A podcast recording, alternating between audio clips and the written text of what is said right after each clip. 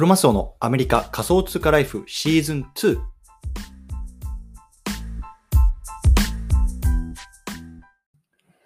皆さんおはようございます。アメリカ西海岸在住のクロマスオです。今日は10月の7日金曜日ですね。皆さんいかがお過ごしでしょうか？今日も早速聞くだけアメリカ仮想通貨ライフ始めていきたいと思います。よろしくお願いいたします。さて、今日なんですけども、今日はね、節税について学ぶ方法というところでね、こんな話をしていきたいなと思います。答えはね、まあ、確定申告をしようというようなところで話していきたいんですけども、まあね、確定申告をするなんて当たり前じゃないか、ねまあ、そう思った方いると思いますが、まあね、あのもう少し深く話していきたいなと思いますのでね、興味がある方はぜひ聞いてみてくださいというところで、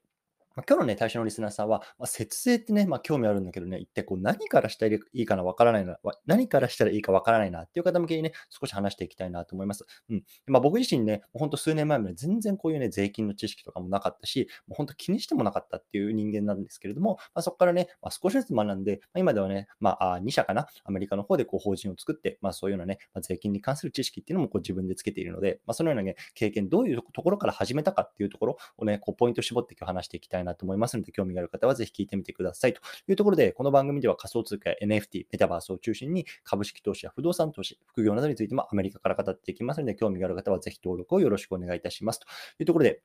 早速今度入っていきましょう。今日はね、節税について学ぶ方法について話していきたいと思うんですけども、まあ、最初ね、なんでこのテーマを取り上げようと思ったか、背景話していきたいなと思います。で、あの、アメリカのこの確定申告、いわゆるタックスリターンってね、英語で言うんですけども、の期限っていうのがね、こういよいよ来週に迫ってきたんですね。うん。で、まあ、これちょっとトリッキーで、本当はね、まあ、4月の15日が締め切りなんですよ。ね。で、例えば2021年の、まあ、いわゆるね、税金の申告っていうのは2022年の4月の15日、つまりね、半年前が締め切りだったんですけれども、まあね、これね、あの、いわゆる、まあ、正式な手続きで、まあ、エクステンションって言いますけれども、まあね、延長させてください。ちょっとね、まだできてないので延長させてくださいって言うとね、半年間猶予がくれるんですよ。ね、で、その半年間、まあ、10月15日ですけれども、まあ、いわゆるね、まあ、その延長の最終期限というところで、まあ、ここまでに提出しなければ、まあね、あのペナルティがかかったりとか、まあ、そういうめんどくさいことになってくるというところで、まあ、去年、僕はね、去年の部分は、あの、今年の4月15日までに終わらなかったので、ちょっとね、こう、エクステンション延長して、まあね、いよいよこう来週までに提出しなければいけないという状態なんですけれども、昨日ちょうどね、まあ、一番最後のこうドラフトみたいなものがこう会計士に、あの僕は会計士に頼んでね、あの作ってもらってるんですけれども、まあ、それがね、こうちょうど昨日届きました。うんで、まあ、今週ね、ちょっと木金とあと残り2日間で、まあ、かざっとレビューして、まあね、あの最終、まあ、これで提出してくださいっていうのね、ちょっとゴーサインを出すかどうかっていうところをね、あの話していけない、やっていかなければいけないので、まあ、ちょっとね、ちょうどこういう、ね、税金に関するね、まあ、あのいい話ができるかなと思って今日取り上げてみました。うん。でそもそもね、あの、僕がこのファイナンシャルリテラシー、いわゆる金融知識みたいなのが全くなかったところから、まあね、この学び始めたときに、ま、3つね、まあ、この、うん、きちんとね、この学んだ方がいいよ、ベース、ベースとした方がいいよっていうようなね、ところ、あの、いわゆるね、基本、基本なんていうかな、キーワードとしてあげ、あの、覚えて、あの学んだんですよね。でその3つが何かっていうと、借金と税金と手数料、ね、借金と税金と手数料、ね、この3つの知識があるだけで、やっぱりこれからのね、なんだろうな、ファイナンシャル、まあ、リテラシーっていうのは全然違うよっていうところ、一番最初に学んだんですよね。一番最初にそう。で、例えば借金って何なのかっていうところ、な何なのかっていうと、例えばね、まあ、ローンでね、車を買うときのローンであるとか、あとはね、クレジットカードもね、こう借金に入りますよっていうようなところだったんですね。例えばね、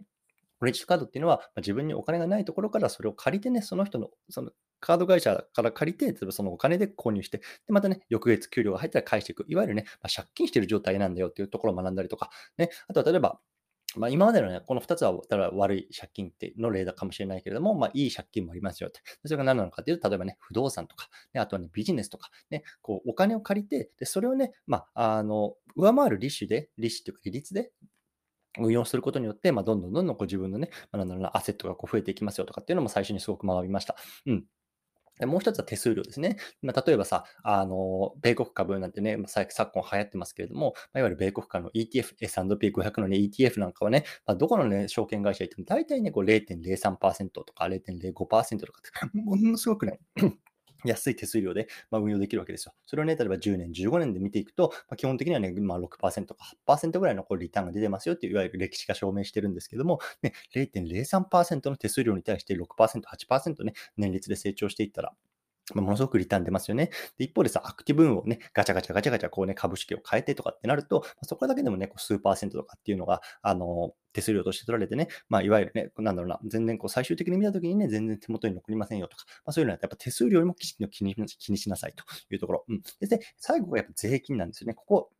学んだ方がいいですよっていうところで、で基本的にやっぱり会社員でいるだけだと、まあ、ノーガードでね、取られまくってるんですよね。もう本当に何もする術がなくて、どんどんどんどん取られてしまうと。うんね、いわゆる源泉徴収っていう形でね、まあ、会社を通じてこう国にね、こう国とか地方自治体にね、こうタックスを、税金を納めているっていうあの感じなんですけども、ね、つまりここをね、いかにこうね、自分でマネージメントできるかっていうところがね、まあ、これから自分のアセットを増やしていく上で非常にね、大事だよっていうところを一番最初に学んだんですよね。うん。で、僕自身ね、税金の勉強とか今まで全くしたことなかったし、え、どんな風にして始めてる、始めればいいのかなって分かんなかったんですよ。うん。そう。で、そもそもね、こうアメリカと日本でやっぱり大きく違うところがこのあって、その日本の会社員っていうのは基本的には会社がこういう源泉徴収とか確定申告ってしてくれますよね。だから僕も日本にいた頃はもう全くね、そういう知識もなかったし、やってことすらなかった。え、そんなのあるんだっていうぐらいだったんですけれども、アメリカっていうのは別にその知識があろうがなかろうが自分でね、確定申告しなければいけないんですよ。全員が。自分で。そう。なのでね、まあ、そういう意味でもね、アメリカに住んでいると、まあ、少なくともね、なんかそういうようなところを手をつけなければいけないっていうところでは、まあ、あの少し日本の会社員と違うのかなとは思います。うん。で、まあ、どっからね、こう、はじ勉強を始めたかっていうところ、僕も、まあ、少し今回話していきたいなと思うんですけども、まあ、そもそも全く知識がない状態から、まあ、アメリカのね、もう税金の勉強をこう英語でするっていうのは僕はものすごくきついなと思ったんですよ。うん。だからね、これから僕が話す方法は、まあ、かなり遠回りになると思います。かなり遠回りになると思うんですけども、まあ、英語がね、できないよとかさ、全く今までね、日本にすら、日本にいた時すらね、全然知識がなくて、日本語ですら意味わかんないんだよっていう方はね、まあ、この方法、あの、おすすめかなと思います。で、一番最初に僕がやったのは何かっていうと、日本のファイナンシャルプランナー3級のね、えっと、勉強をしました。日本の FP3 級。うん。で、ここで何を僕が意図していたかっていうと、ざっくりね、こう税の仕組みっていうのを知るっていうことだったんですよね。でもちろんさ、アメリカと日本、全然その税金、ね、の仕組みとかも違いますけれども、まあ、同同じなんだろうな。えっと、なんです、え同じなんだろうな、その、えっと、基本的なこう仕組みはね、似てると思ったんですね。そう。例えばね、どんなものが経費にできるのかとか、どんなところにね、こう不動産の税がかかってくるのかとかっていうね、ざっくりした考え方っていうのはね、アメリカも日本も似てるのかなと思ったんですよね。そう。なので、まずね、こう日本の FP3 級の知識っていうのを、まあ、日本語でね、学ぶ。まあ、もちろんね、日本日本語の方が分かりやすいので、僕にとっては。うん。まあ、ざっくりね、これをね、2週間ぐらいかな、あの本、本というかテキストを読んで、あ、こんな風に税金ってなってるんだっていうのをね、ざっくり学ぶのを一番最初に僕はやりました。うん。で、これでね、あ、こういう仕組みになってんだ、なるほど、所得税ってこうやってこういうところにかかってくるんだとかね、あのそういうのところをね、あのざっくり、ね、自分の頭の中に入れました。うん。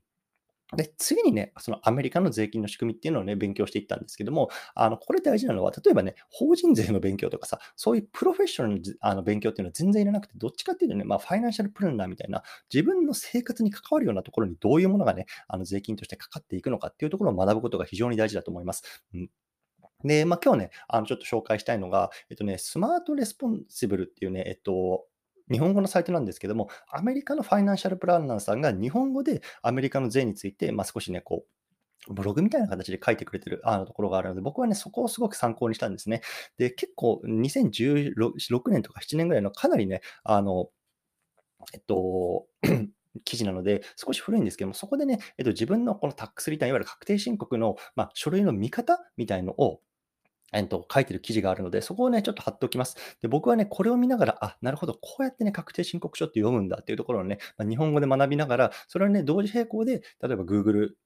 あの、わからないところとかをね、英語で検索して、それを Google 翻訳して、あ、なるほど、今の税制はこうなってるんだなとかっていうのを学んでいったんですね。そう。なので、まあ、ここまでをまとめると、まずね、日本の FP3 級を学びました。で、これでね、ざっくりと、この税金っていうのはこういうね、仕組みなんだよっていうのを日本語で学ぶと。で、もう一つは、このアメリカの税金の知識を、まあ、日本のブログで、日本語のブログで学ぶと。でこれで、ざっくりね、アメリカの税金の知識、税金の仕組みっていうのはこうなってるんだよっていうのを学びました。うん。で、これを、このしながら同時並行でしたことがあって、まずね、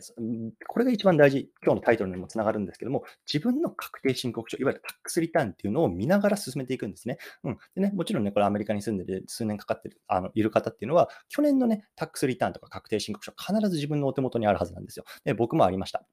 で、去年のものでいいので、それを見ましょう。ね、で、そしたら、あ、自分の一番上のね、トップラインがこれぐらいのお給料で、そこからね、こういうものを引いて、あ最終的にここに税金がかかってるんだっていうのを、この日本語のサイトを見ながら自分の、自分で見ていくんですね。そうすると、どこでね、その税金が引かれているのかとか、あの、分かるし、一方でね、その、なんだろうな、この自分のこう、なんだろうな、今までこう、勉強してきたこともあるので、例えばね、ここをもっとね、なんだろうな、控除として使えばセーブできるんじゃないかな、みたいなところが、ね、頭に湧いてくるんですよね。意識として。うん。で、その意識として湧いてきたことを実際にこう Google で調べてやってみるとか、まあ、そういう風にしてね、僕は学びました。なので、まあ、本当にね、これ学び始めてね、僕は2年、3年ぐらい、まあ、時間経ってますけれども、まだまだ全然学ぶこともあると思うし、本当わからないたびにね、こう Google してるんですけども、やっぱりベースとなる知識っていうのをまず一番最初に身につけておくと、どんなところでつまずいているのかとか、ここなんか変だよなとかっていうことがわかるんですですよね。うん。ですごく大事っていうか、僕もね、まあ、常に意識してるんですけれども、まあね、何事においてもね、こう100点を目指すなって僕は常に思ってます。もう本当に70点、80点ぐらいでいいと思うんですね。でもちろんね、この税金に関しては僕は全くプロじゃないですよ。別に CPA の資格とかも持ってないですけれども、やっぱりベースを身につけた上でなると、その会計士さんとかとあの話すときに、ある程度ね、同じようなね、あのタームとか、あのベースとして話せるんですよね。うん。え例えば僕の例で言うと、一回このドラフトが上がってきたのがね、数ヶ月前だったんですけども、それを僕見ました。で、見たときに、なんかこれ変だなとか、ここどうやってこのあの計算になってるんだろうみたいなのをこうリストアップして、それをね、こう会計士さんの方に投げ返したんですね。で、そうすると、向こうもね、あ、すいません、ここ間違ってましたとかってなって、結局その時からね、あの昨日届いたやつで言うと、1500ドルぐらいね、あの税金浮いてるんですよ。ね、だから、あのこれって非常に大事な、もちろんね、これ会計士さんに任されて、任してる方とかもいると思うんですけども、会計士さんがやったからといって、それがパーフェクトじゃないし、もちろんね、あの、100%信頼しているので、それをベースにするんですけども、やっぱり自分がね、疑問に思っていることとか、自分の身につけていることっていうのをね、合わせてこう質問とかすることによって、こう自分の中でまた知識も身についていくし、そういった意味ではね、やっぱりそういうな、なんか、あの、会計士さんにお金払うのもったいないなとかって思ってる方いると思うんですけども、それはもう全然そんなことなくて、やっぱりそこはね、プロフェッショナルの知識っていうのをね、お金を払うことによって、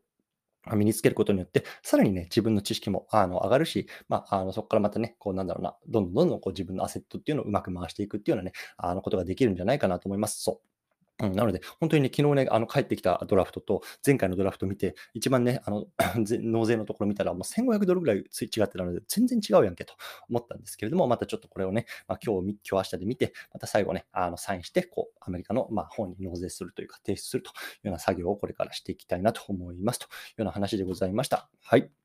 まあね、ちょっとこれはね、あの少しアメリカのね、あの話になってしまうんですけども、もちろんこれ日本、考え方とかね、こう日本にいてもね、使えるかなと思っていて、うん。なので、まあ、本当にね、まずはこの FP の勉強みたいなのをね、こうするとね、こうあの自分のこうアセット状況っていうのがね、分かってくるんじゃないかなと思いますというような話でございました。というところでね、今日このあたりにしたいなと思います。引き続きコツコツやっていきましょう。お疲れ様です。